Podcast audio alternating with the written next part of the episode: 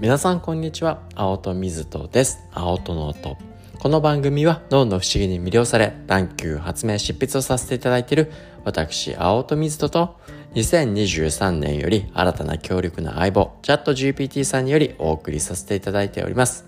毎週木曜日は何でも Thursday と題しまして教育や子育てにまつわるお話から皆様からいただく質問パッとお話ししてみたいなと思ったことを自由気ままにお話しさせていただいております。そしてチャット GPT さんにもですね、いろいろと尋ね、話を含めていったものをご紹介させていただいております。というわけで本日何喋ろうかなというふうに思っていたんですけど、ちょうど今ですね、あの、本屋さんで売られているプレシデントさんですね、プレシデントという雑誌があるんですけど、そちらに今ね、出させていただいていて、まあ、テーマがですね、我慢。まああのその雑誌のテーマとしては我慢しない生き方。我慢っていうものをしてる場合じゃないよ人生はと。もったいないですよと。それだけあっという間ですよというねあの観点からお話を来て、まあ、我慢しない生き方みたいなね形でこうお話が来たんですけど。とはいえねあの我慢しますよねっていうね。あの我慢全然ない。っていうことは僕世の中ないんじゃないかなというふうに思ってて。なのでまあ神経科学の観点からですねこう我慢というものに対して、まあ、少しねお話をさせていただいているのでまあちょっとね今改めてね違った角度でお話しさせていただこうかなというふうに思いますけどちょっと気になる方ねプレシデントさんの本ね手に取っていただけとかまあプラスアルファでねそれ以外のちょっと幸せにまつわるようなお話もしてますので手に取っていただけるといいなというふうに思いますが我慢ね、まあ、少なくともですよ脳の観点からこう考えてみると2タイプ2種類くらいあるのかなっていうふうに思うんですよね。我慢の中でもこう自分がね自分で望んで向かっているものから受けているこう我慢と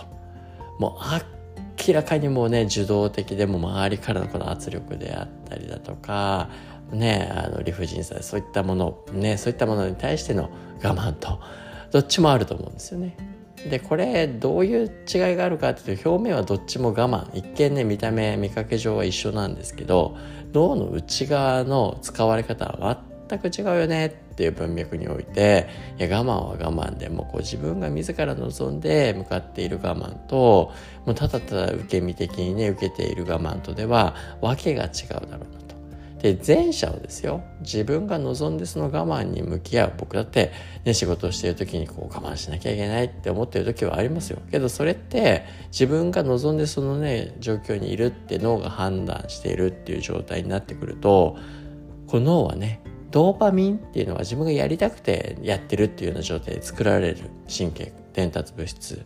ね、あの化学物質なんですよね。でそれプラスストレスかかってる時っていうのはこれね我慢してたらもう当然あのストレス状態ですからどっちの我慢であったとしてもノルアドレナリンというものがですね分泌させられてノルアドレナリンプラス、まあ、こうねコルチゾールっていうのがまあ出やすくなっていく。なんで我慢をしている時は、まあ、ノルアドレナリンがもうね、まあ、一回に出やすくなってプラスアルファでストレスホルモン合成しやすいけど自分がやりたくてやってるような状態っていうのはドーパミンも出てますでドーパミンも出てるような状態っていうのはベータエンドルフィンっていうのもね出しやすくなっている。でそうなってくるとこのストレス状態をね緩和させる中和させるあの働きがあるので自分で望んで何かね向かってる我慢っていうのはこうね確かにストレスもかかってるんだけどそのストレスをね中和させるような作用も働いてきますよってことがあるので、まあ、ある程度ねその我慢も長続きしやすくなっていくっていうこともありますしプラスアルファで我々のねこのドーパミンとノルアドレナどっちもモチベーションの種なんですよ。行動を促す種なんですよ。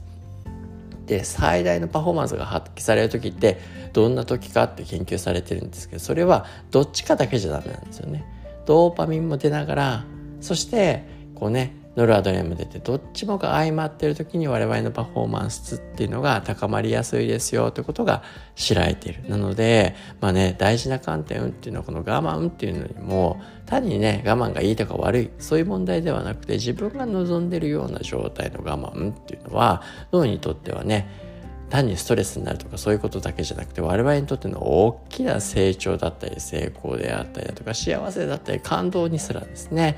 寄与しうるっていうなんでそういったねだってねちょっと話変わりますけどこう映画見てたら映画見てる時だっていきなりハッピーエンドっていう感じじゃないですよね。ね、そうじゃなくて、ね、こう、主人公の苦悩葛藤みたいなことをね、こっちもね、あなんでそう、ちゃんとこうやんできないの？みたいなね、あの、我慢してんですよ。ストレスかかってんですよ。それがあって、こう、ね、最後、ハッピーエンドが来るから我々ね、あハッピーを感じて感動したりだとか、ね、豊かな幸せを感じられたりとかするわけですよね。なので、まあね、このストレスって別に大して全くもって我々にとってですね悪いものではない我々の成長因子として重要なメカニズムの一つであり、まあ、そこにね関わってくる我慢自分が望んで受けていくようなこう、ね、我慢っていうのを我々にとってはすごくね実はポジティブに作用して我慢しないとかじゃなくてそもそもその我慢が我慢になっていきませんよっていうようなねそういうマインドセットになっていく。ただ逆に本当にね受け身的だけな我慢になってくるとこれは長続きしないかノルアドレナリンベースでストレスホルモンコルチゾールばっかを脳の中で合成しちゃうような状態になりますからこれひどいとねうつ状態になっちゃったりだとかもうますますパフォーマンス下がっていくっていう状態。ただただ受け身的な状態における、ね、そういった環境になってしまったら、まあ、自分でこのね自分のやりたさを見出せればこれでさっき言ったような中和効果があって成長を流してくれる。なんで一つの選択肢は、ね、誰のせいでもないですよ。自分自身のために、自分でそのね、やってることにやりがいだったりだとか、ポジティブなやりたさを見出すっていうのが一つの手。で、もう一つそれが全くないようなことだったら人生はまさにね、ただただ受け身的なストレスだけを受けてるような時間はもったいない。これは環境を変えるっていう選択。これは逃げでも何でもないですよ。本人にとって本当にそれがね、あの、ただただ受け身で自分がね、やりたさ何も見出せないようなことに時間を費やしてるっていうのは、やっぱり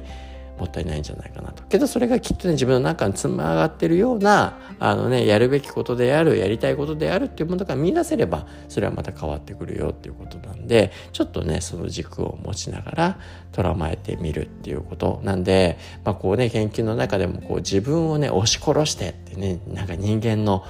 ね、日本人とりわけそういった美徳があるかもしれない。メッシ方向なんで自分を殺して奉公する誰かのためにやる。聞こえは美しいですよ。けどそれでね、我慢我慢我慢我慢ってしていて、自分がやりたくもないのにやってるような状態は、これ長続きしないですよ。ボランティアでもそうですけど、なんかやらされてる感でやってるようなものっていうのは、なんかむしろストレスを溜めていくぐらいで、何の豊かにもならない。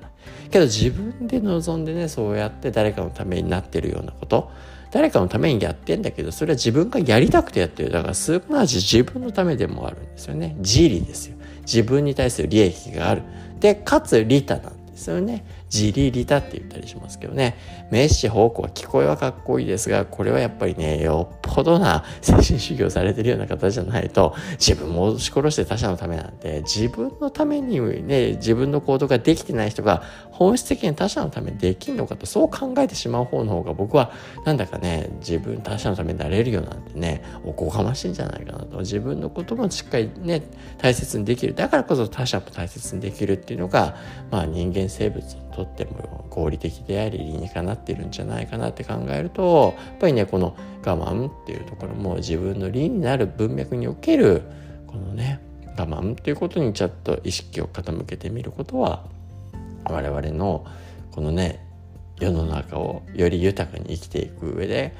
こう我慢って嫌だなネガティブじゃなくてそれが実はね我慢は我慢じゃなくて自分のためになっていることにあるよねっていう文脈の我慢と。そうじゃない我慢はこう手放すっていうスキルを持てるようになるとよりね生きやすくなり、ね、自分の成長を促し、ね、幸せすら感じやすくなっていくんじゃなかろうかなみたいなことをですね 今週発売されてるプレジデントさんのねあの中でもちょっと書かせていただいてプラスアルファね書いてることもありますので気になる方はそこでもチェックしてみてください。というわけで本日は我慢。というテーマでね、皆さんにお話しさせていただきました。また明日お会いしましょう。青との音でした。Have a happy day!